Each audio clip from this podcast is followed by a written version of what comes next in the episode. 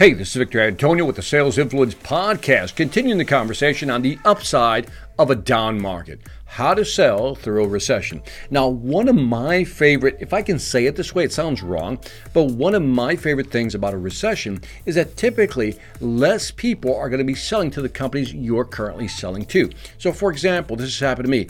In the past, when I was going in to try to sell something to a company, you had about, I don't know, let's say 10 to 15 salespeople a month going after that one client. What happens is that during a recession, a lot of salespeople actually psych themselves out.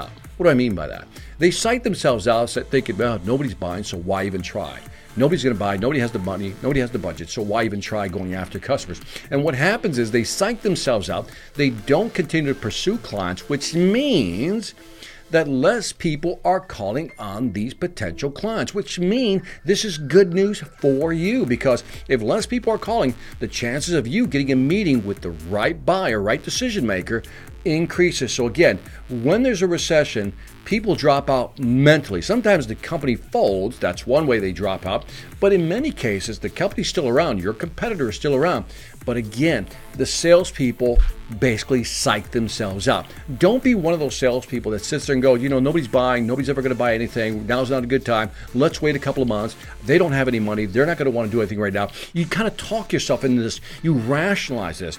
Meanwhile, there's people like you and I who are going to stay positive, go after the business, and guess what you're going to find? Easier access to your clients because you're the only one making the call.